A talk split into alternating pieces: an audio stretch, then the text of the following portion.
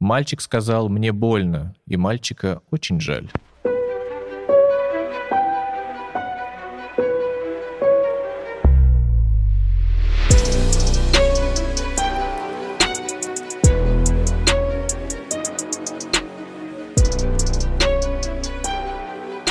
Это подкаст «Любовь по классике» студии «Трешка» и его ведущие Людмила Ларионова, историк книжной культуры. Яков Чечнев, филолог и специалист по издательству «Всемирная литература».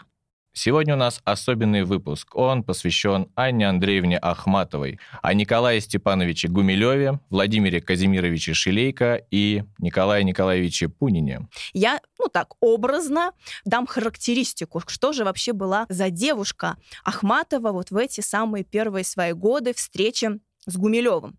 Ну смотри, была у нее подруга Валерия Тюльпанова, она потом войдет в историю как Срезневская, и она, смотри, как описывала свою подругу, что она писала стихи уже в это время, много читала, дозволенного и не очень, обладала хрупкой фигурой. У нее были длинные волосы, как водоросли, белые красивые руки и ноги, безжизненная бледность, светлые глаза. Вообще она была какой-то неутомимой наядой в воде, лазала как кошка и плавала как рыба. И вот знаешь, что, какой образ у меня создался сразу? Ну, у меня русалка, я тебе сразу говорил. Нет, нет, это образ девушки 19 века, начала 19 века, эпохи романтизма, пушкинская героиня, классическая, вот такой образ. Первая встреча состоялась в Сочельник, это известный хрестоматийный пример, 24 декабря 1903 года. Впервые Анна Андреевна, тогда еще Горенко, вместе со своей подругой, вот этой вот Тюльпановой, про которую ты уже сказала, они пошли за елочными игрушками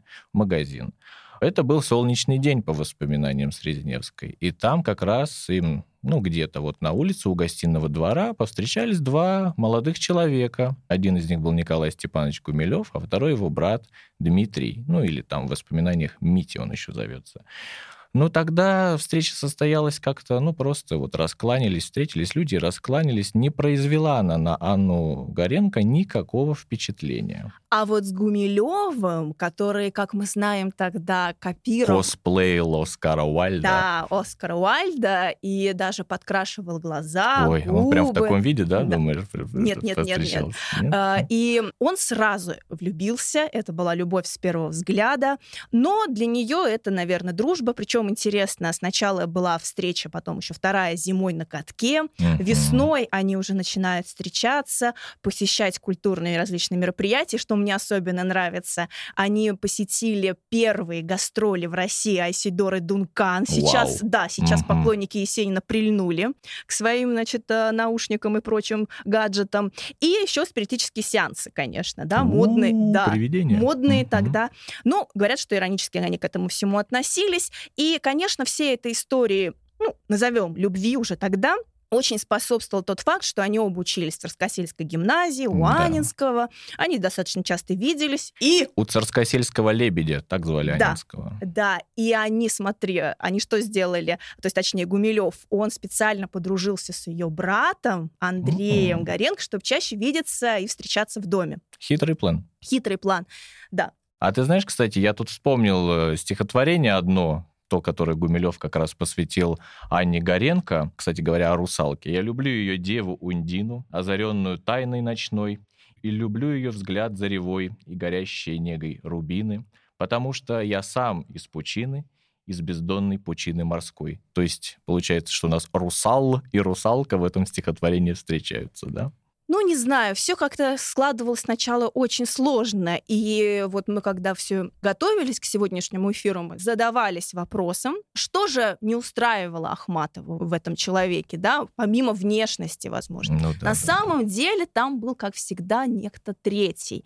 И О. мы делаем вывод из оставшихся источников, сохранившихся, да, что ей нравился Владимир Викторович Голенищев-Кутузов. Это тогда был студент факультета восточных языков Петербургского университета. Она познакомилась с ним а, у Сергея фон Штейна. Это был супруг ее сестры. На журфиксах в Да. доме Гумилевых. И вот он ее очаровал.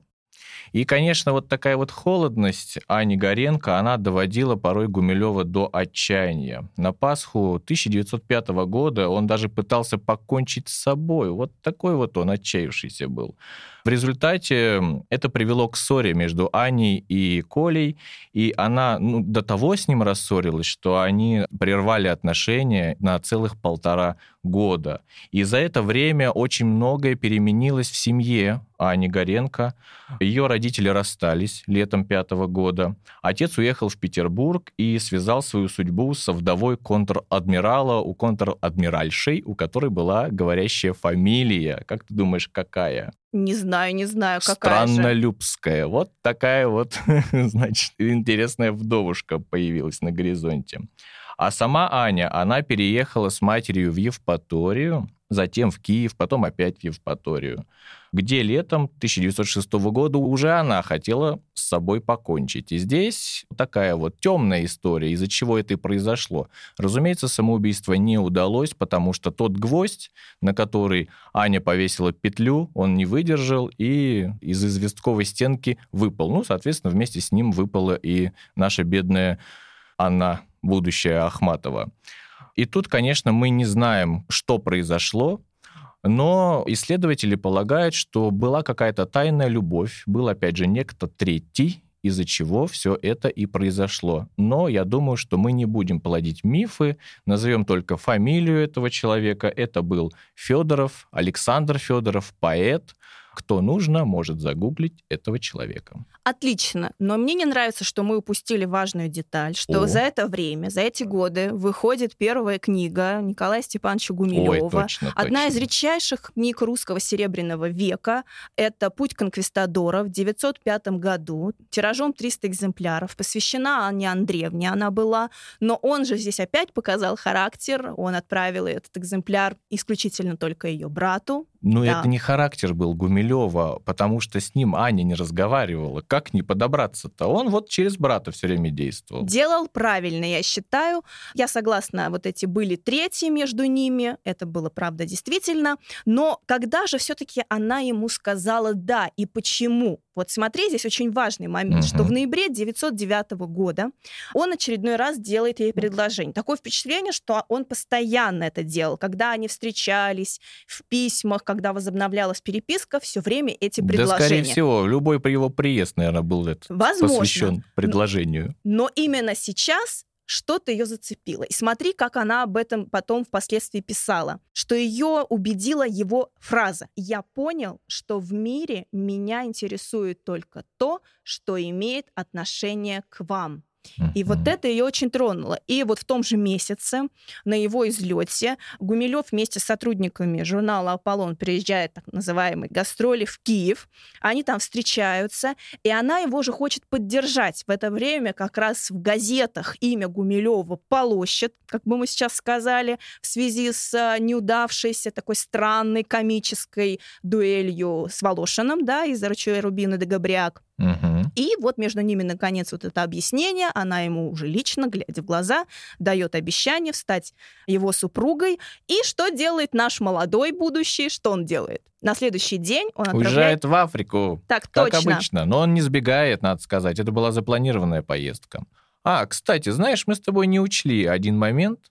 Он как раз касается же воссоединения двух наших одиноких сердец.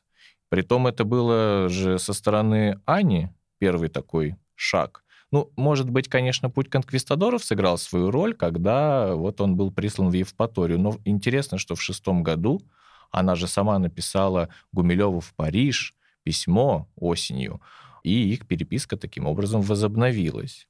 Да, возможно, так и было, но я тебя возвращаю уже в наши так суровые будни, подготовка к свадьбе. Она велась нещадно, плотно, как обычно, наверное, у всех молодых людей. И, наконец, 25 апреля 1910 года наши молодые в селе Никольская, Слободка, Черниговской губернии сочетаются законным браком. И самая интересная такая смачная деталь, что родственники Гульмилева, угу. не поверившие в этот брак, просто не приехали.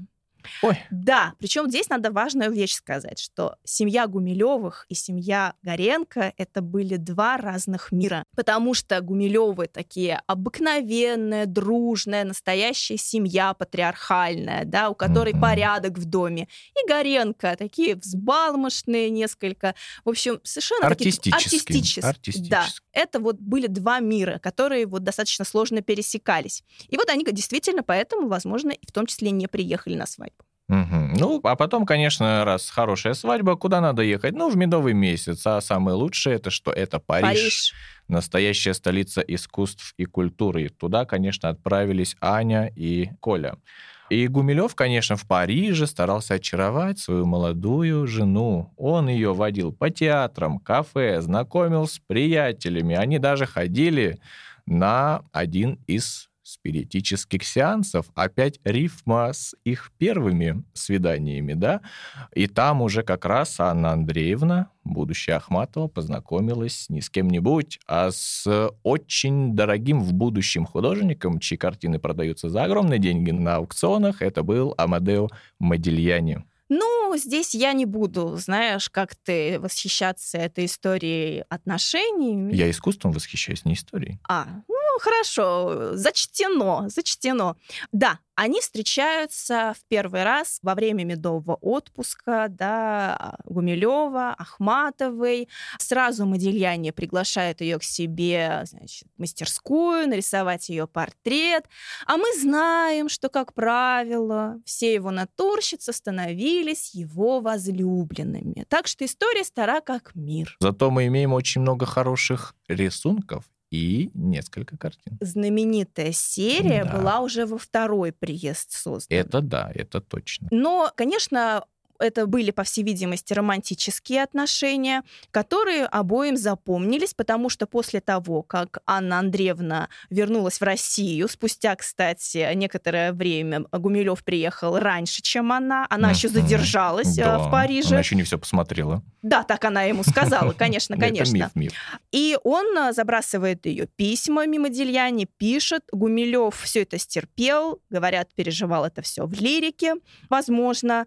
И на следующий год она опять отправляется в Париж, но уже одна, и вот там как раз эта серия рисунков, и через какое-то время она возвращается, и от него нет писем. И что же? Она потом впоследствии узнает, что он скончался и вообще был выдающимся художником. Уже тогда, 20 век, был признан. История с Модильяни, такая романтическая, она, конечно, подействовала на обоих венчанных не очень хорошо, потому что Анна осталась в Париже, а Николай уехал в Россию к матери в имение Слепнева. И там он влюбляется в свою племянницу, Марию Кузьмину Караваеву. Ее описывают как очень красивую, высокую, худую девушку. То есть типаж примерно у них один, да, с Анной Андреевной. Но если мы посмотрим на фотографии, у нас будет впечатление совершенно другое об этом. Но слушатели наши сами могут решить, правда это или вымысел. Так вот, Гумилев влюбляется в свою племянницу, Марию Кузьмину Караваеву, и выясняется, что она смертельно больна, и она больна туберкулезом. Одна из, или чехоткой, да, как по-чеховски скажем, самой распространенной болезнью э, вот в этот период, от которой практически не существует лекарства, и от которой невозможно вылечиться, и в конце концов она умирает. Вот эта трагическая гибель, она, конечно, тоже нашла отражение в литературном творчестве Николая Степановича. И одну из частей своей книги «Чужое небо», первый раздел, он посвящает как раз Кузьминой Караваевой. Ну да, была такая книга у него, но я хочу вернуть нас все-таки к семье Гумилева да, и Ахматовой, да. да такая ремарочка была. И сказать э, важным знаковым событием в их семье это 18 сентября или 1 октября по новому стилю, 912 год. У них родился сын Лев, будущий великий не побоюсь этого слова, наш русский ученый. И что здесь очень важно, канва выглядит следующим образом, что ребенком стала заниматься бабушка, мама Гумилева Анна Ивановна Гумилева и няня. Гумилев продолжил путешествовать, Ахматова продолжила жить своей жизнью. Но Это Но. я не согласна. Дело в том, что мы знаем по документальным источникам, что первые месяцы жизни сына да. она проводила с ним, она выполняла все свои функции, обязанности как матери, но окружение ее посчитало, что, ну, она там, поэт, да, женщина. Не справляется. Не справляется, и поэтому нужна и помощь, и, ну, Ахматова приняла эту помощь, и потом впоследствии она говорила, я плохая мать. Но все ее друзья считали совсем иначе, и потом впоследствии мы с тобой убедимся, как она будет защищать, как она будет бороться за своего сына, когда его арестуют. Это вот, мне кажется, очень важный показатель. Но, тем не менее, по всей видимости, в 2012 году уже такой разлад в семье у них случился. Серьезный. Надлом, да, такой, которым они не справились, потому что мы знаем, что именно тогда, цитата, молча дали друг другу полную свободу и перестали интересоваться интимной жизнью друг друга. Вот что у них произошло любой вей на стороне, скажем, неправильный грамматически, было достаточно много. Скорее всего, может быть, даже у Николая Степановича одного. И, конечно, это стало одним из триггеров, который на- начал постепенно размывать вот эти вот э, отношения физические, да. Между тем, мы знаем, что уже спустя год в октябре 2013 года у Гумилева рождается сын от другой женщины, артистки театра Мирхольда Ольги Николаевны Высоцкой. И этого сына назвали Орест, такое греческое имя. Знаменитая трагедия есть Орестея. И, как отмечено в научных источниках, физическая близость Ахматовой и Гумилева прекратилась примерно к началу 1914 года, к январю. С появлением как раз одним вот из основных таких образов или даже, ну, помехой физической близости стала Таня Адамович, сестра известного нашего литератора Георгия Адамовича, который эмигрировал в Париже, основал там целый журнал, ну и, в общем, очень известный деятель нашей эмиграции. В первой половине июня Гумилев первый предложил Ахматовой развестись в этот момент они находились в Слепнево, и Ахматова согласилась, конечно, и когда они сказали об этом маменьке Николая Степановича, маменька воспротивилась, и... Брак устоял. Брак устоял, но он каким был-то, извини меня? Ну, тем не менее, начинается Первая мировая война, Гумилев идет добровольцем, он, э, мы знаем, там проявляет себя как герой, поэтому отчасти многие Первый, да, близок крест к девушкам. в 2014 году. И затем уже, когда он возвращается, мы так уже перебегаем, да, вот эту линию после революционных событий, и в 1918 году он приезжает с желанием быть с семьей. Вот у него вот это появилось, видимо, после вот этих событий страшных, то, что он увидел на фронте. А Ахматова нет, все. У нее уже другая была история, ей это было не нужно. И как вспоминала одна из ее подруг в воспоминаниях, она стала свидетелем как раз вот этого уже разговора финального. Сидя у меня в небольшой темно-красной комнате на большом диване, Аня сказала, что хочет навеки расстаться с ним.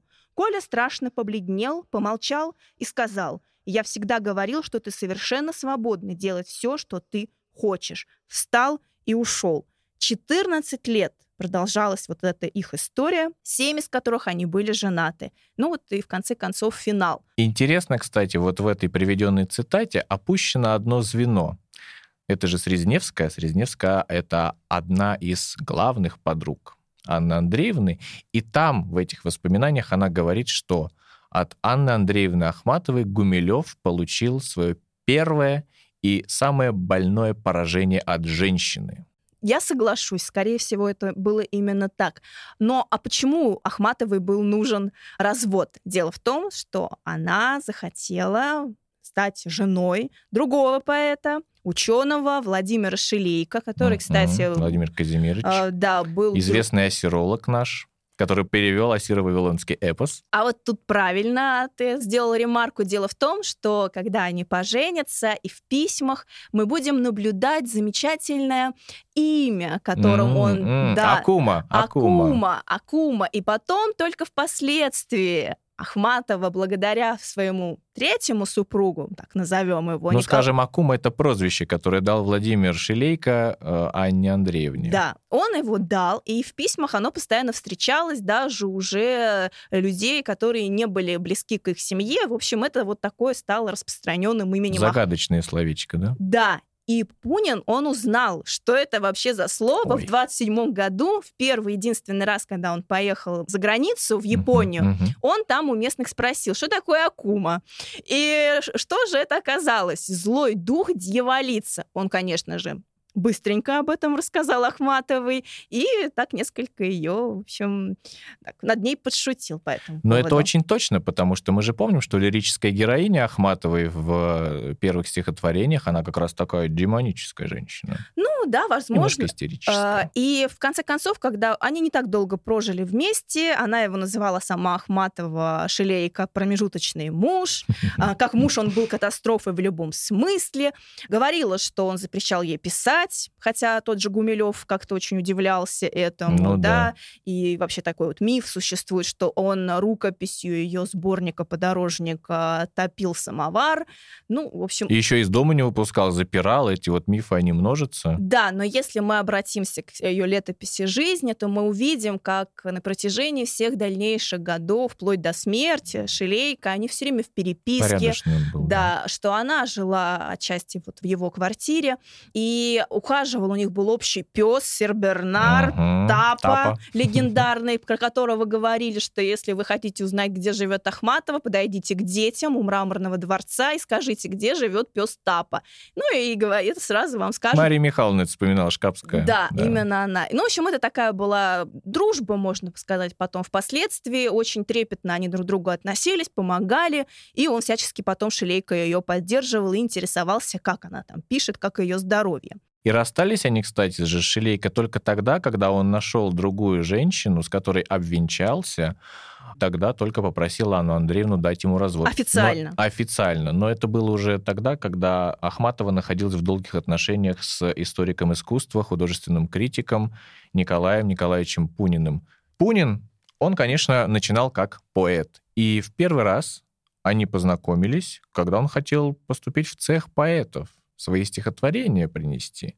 Обычно в мемуаристике мы встречаем утверждение, что они познакомились в поезде. И тогда есть целая запись Пунина о том, как он увидел Анну Андреевну. Экспрессия из Петербурга в Царское село.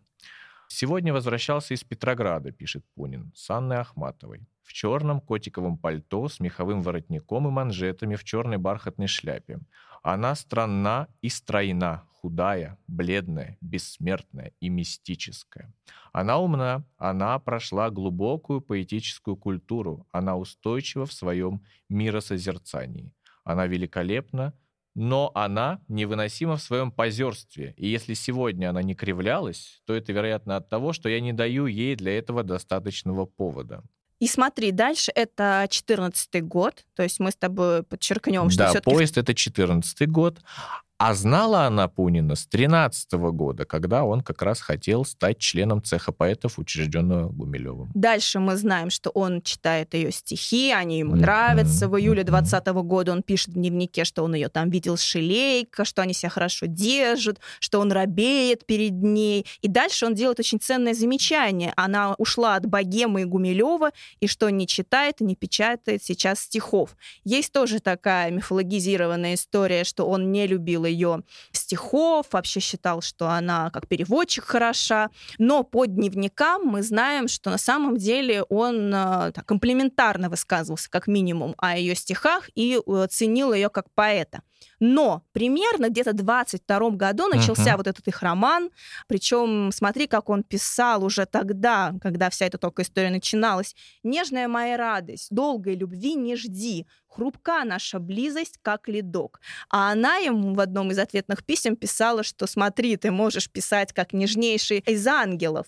Но, Но видишь, это очень тонко, потому что он хотел сохранить чувства, но понимал, что они вот тают. это сложно было избежать, потому что я здесь вынуждена это сказать, что уже в конце 22 года она ему первая изменила, о чем она сама призналась. В слезах она очень себя винила. У нее вновь случился роман с композитором Артуром Лурье, Мгм. супругом ее Да, любимой Глебовой подруги, да, Судейкина. Глебовой Судейкиной. И вот э, так вся эта у них история несколько и пошла двигаться в таком вот направлении.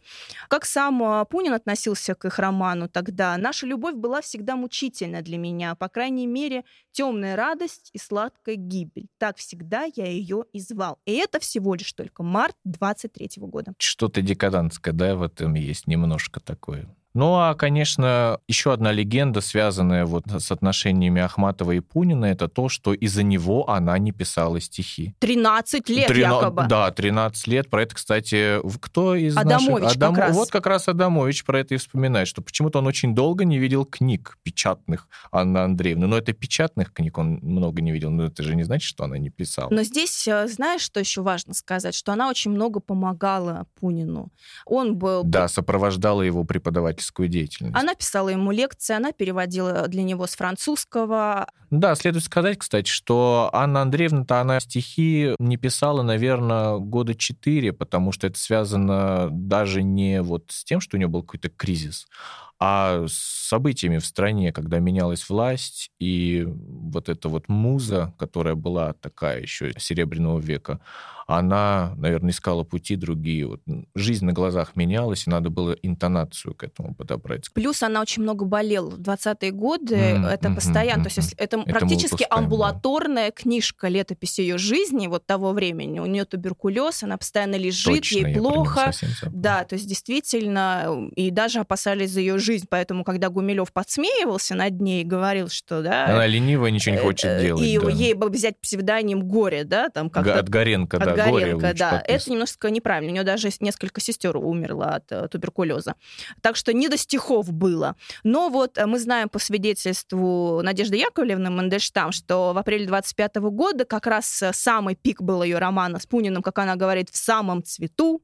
Вещи тогда еще находились в мраморном дворце у Шилейка, который переехал в тот момент в Москву. Пунин звал ее к себе на фонтанку, а он был, напомню, официально женат, и он не был разведен. И была маленькая Это дочь Ира. омаж де Труа, характерная любовь втроем для Серебряного века. И Анна Андреевна в этот момент была в смуте. Вот. Но сам Николай Николаевич Пунин, он э, был ну, возбужден, он э, жаждал этого союза. Смотри, как он пишет. Думать и говорить об этом блаженно, неужели этому не суждено быть? Как вот он очень хотел этой совместной жизни. Да, и в 25 году начинаются уже ночевки у Пуниных. И в этот период она, Анна Андреевна, пишет ему, «Ты иногда мне ближе, чем я сама себе».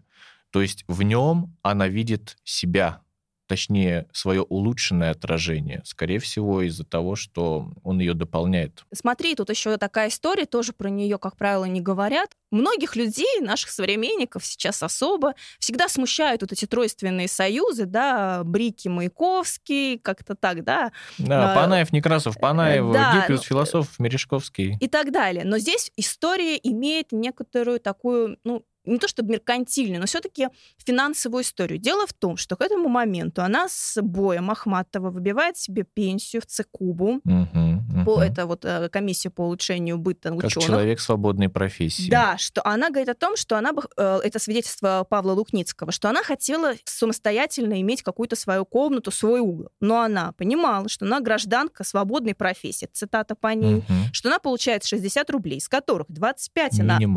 Да, она отправляла 25 рублей своей э, бывшей, как это... Ну, све- тещей назовем да, условный. свекровь Э, свекровь. свекрови Гумилевой в Бежецк и Льву. Затем 25 рублей Пуниным на содержание. За проживание, между прочим, в фонтанном доме знаменитом. Да, и 5 рублей оставляла себе, и 5 э, Анушки, которая там ей помогала, ну, типа экономки или что-то в Мгм. этом а что роде. такое 5 рублей-то было? Это, на самом деле, как я понимаю, были небольшие деньги, потому что в это время как раз свидетельствуют, а, что в неком там, букинистическом магазине в, в Петербурге, в Ленинграде продавался редчайший первый сборник Ахматовой «Вечер» под названием 13 года за 10 рублей. Ну, говорили, что это дорого, но 5 рублей ну, это не прожить человеку месяц. Не то чтобы месяц, да, дай бог, Это было- две это было тяжело, да. Мгм. Но смотри, у нас есть замечательное свидетельство э, жены художника Смеркина Александра Александровича по поводу того, как они, вот эта пара Пунина и Ахматовой выглядела со стороны. К нам приближалась женщина, улыбка которой, сияние глаз были полны радостью бытия. Да, я счастлива, читалось на ее лице. счастливо вполне. Пунин был тоже в прекрасном настроении, но в его повадке сквозило самодовольство. Весь его вид, казалось, говорил, это я сумел сделать ее счастливой. И в этот как раз период, это 27 год, мы точно знаем, что она уже называет его своим мужем. Mm-hmm, При этом mm-hmm. я подчеркиваю, что он не развелся и официально они не были в браке, но она подписывает ему, например, книгу одну из своих, как вот и называет его мужем. И что же было дальше с ними, со всеми? Ты знаешь? Жизнь была тяжелая, конечно, и то, что Ахматова называет счастьем, это было такое счастье по-неповски, по-советски. В сентябре 28 года Пунин написал своей жене Аренс Пуниной, цитирую, «Что касается нашей жизни общей, то она не столько тяжела для нас и тяжелее всех, конечно, для Анны Андреевны, сколько безобразна и бесформенна, но виноваты в этом только некоторые ложные ваши чувства. Они главным образом мешают внести ясность в отношения. Анна Андреевна меня очень тревожит, ее здоровье и ее состояние. То есть уже к 28 году становится понятно, что вот эта жизнь втроем, она какая-то не очень правильная. Мы знаем по летописи жизни Ахматовой, что ей приходилось, например, уходить из дома, когда приезжали родственники законной супруги. Да, ее звали тоже Анна, да. но почему-то все время в письмах фигурирует Галя. Угу, а, это и очень странно. И что, ну, может быть, там какое-то есть обоснование. И мы дальше знаем, что осенью 29 года в Ленинград перебирается Лев Гумилев. Да. да, он поступает в школу, где директором был брат Пунина. Uh-huh. И вот эта пружина, она начинает сжиматься, помимо того, что в их семье да, происходит э, в самой стране.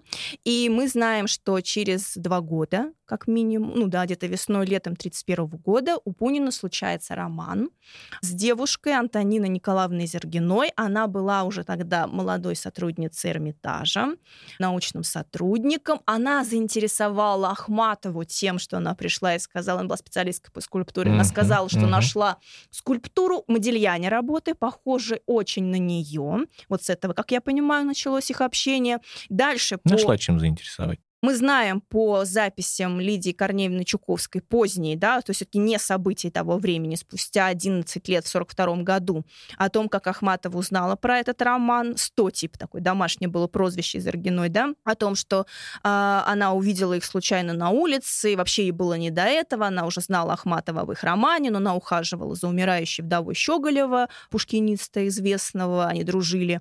Когда она их увидела, и они увидели ее, они кинули кинулись в какую-то пивную. Ну, в общем, какой-то такой рассказ не очень, по-моему, Ну, гуляли люди, их э, заметили не те, кому нужно было это замечать, и первое, что они решили, это, конечно, спрятаться в одной из пивной. Ретироваться.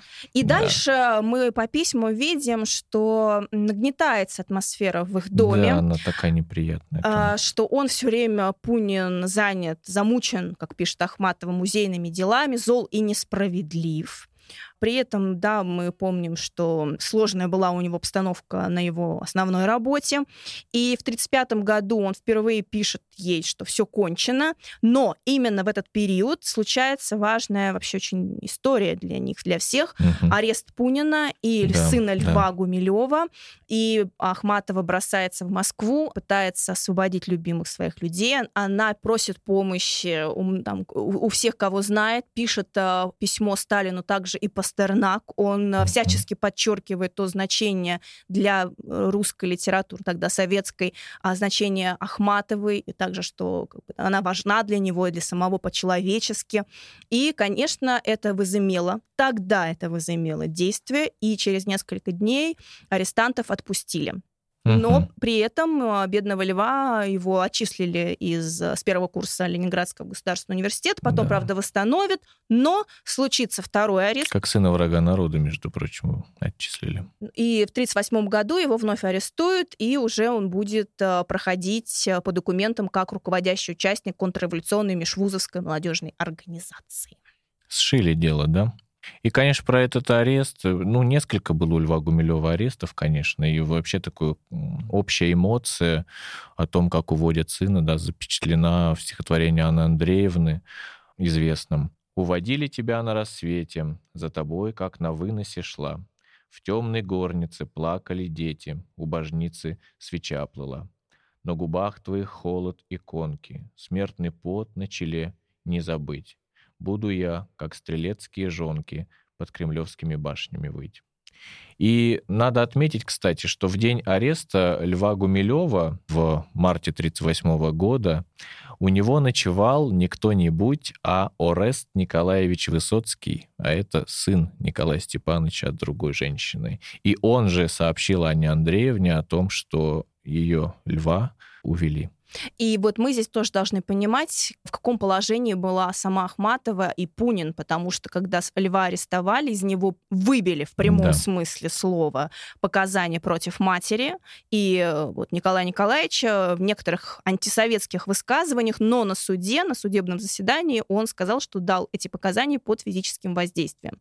Практически, то есть она всегда но могла поступ, сама сесть. Поступок. Конечно. Поступок. И в сентябре 1938 года у нее случается разрыв уже все окончательно замечательный с Пуниным. Они 16 лет были вместе. И с Гумилевым, да, история там 14 лет длилась, с этим 16 такие циклы. Но у нее уже появился новый возлюбленный Владимир Георгиевич Гаршин, mm-hmm. достаточно такая знаменитый патологоанатом. Племянник. Я опять все перепутал. Племянник Всеволода Гаршина, некогда знаменитого писателя, который бросился в лестничный пролет. пролет. Да, ну, в общем, такой э, специфический очень был товарищ. И он очень был увлечен с юности поэтами, он знал весь символистский кружок. И, конечно, Гумилев был один из его любимых поэтов, и всех поражал этот роман, потому что в конце 30-х годов Ахматова уже исхудавшая, очень бедно одетая женщина. Да, все отмечали то, что она не, вот эту свою стать, она не утратила, вот это какое-то внутреннее состояние собственной значимости, осознания и гордости. Она вот не продолжала... Неважно, во что ты одет. Да, она продолжала себя нести. И он, успешный, сытый, у него все прекрасно с деньгами, с продуктами, он ее тогда уже стал подкармливать. И вот случился этот роман удивительный. Но, к сожалению, он не очень красиво закончился, и Ахматова не любила вспоминать о нем. Она себя убедила, что Гаршин сошел с ума, потому что он оставался в блокаду в Ленинграде, он там стал как раз главным патологоанатомом. И, ну, просто скажу честно, он выбрал другую женщину, с которой много лет работал, и вот они были коллегами, и, в общем, он от нее решил, значит, перейти, так сказать, уже в новые отношения. Ахматова оказалась не удел.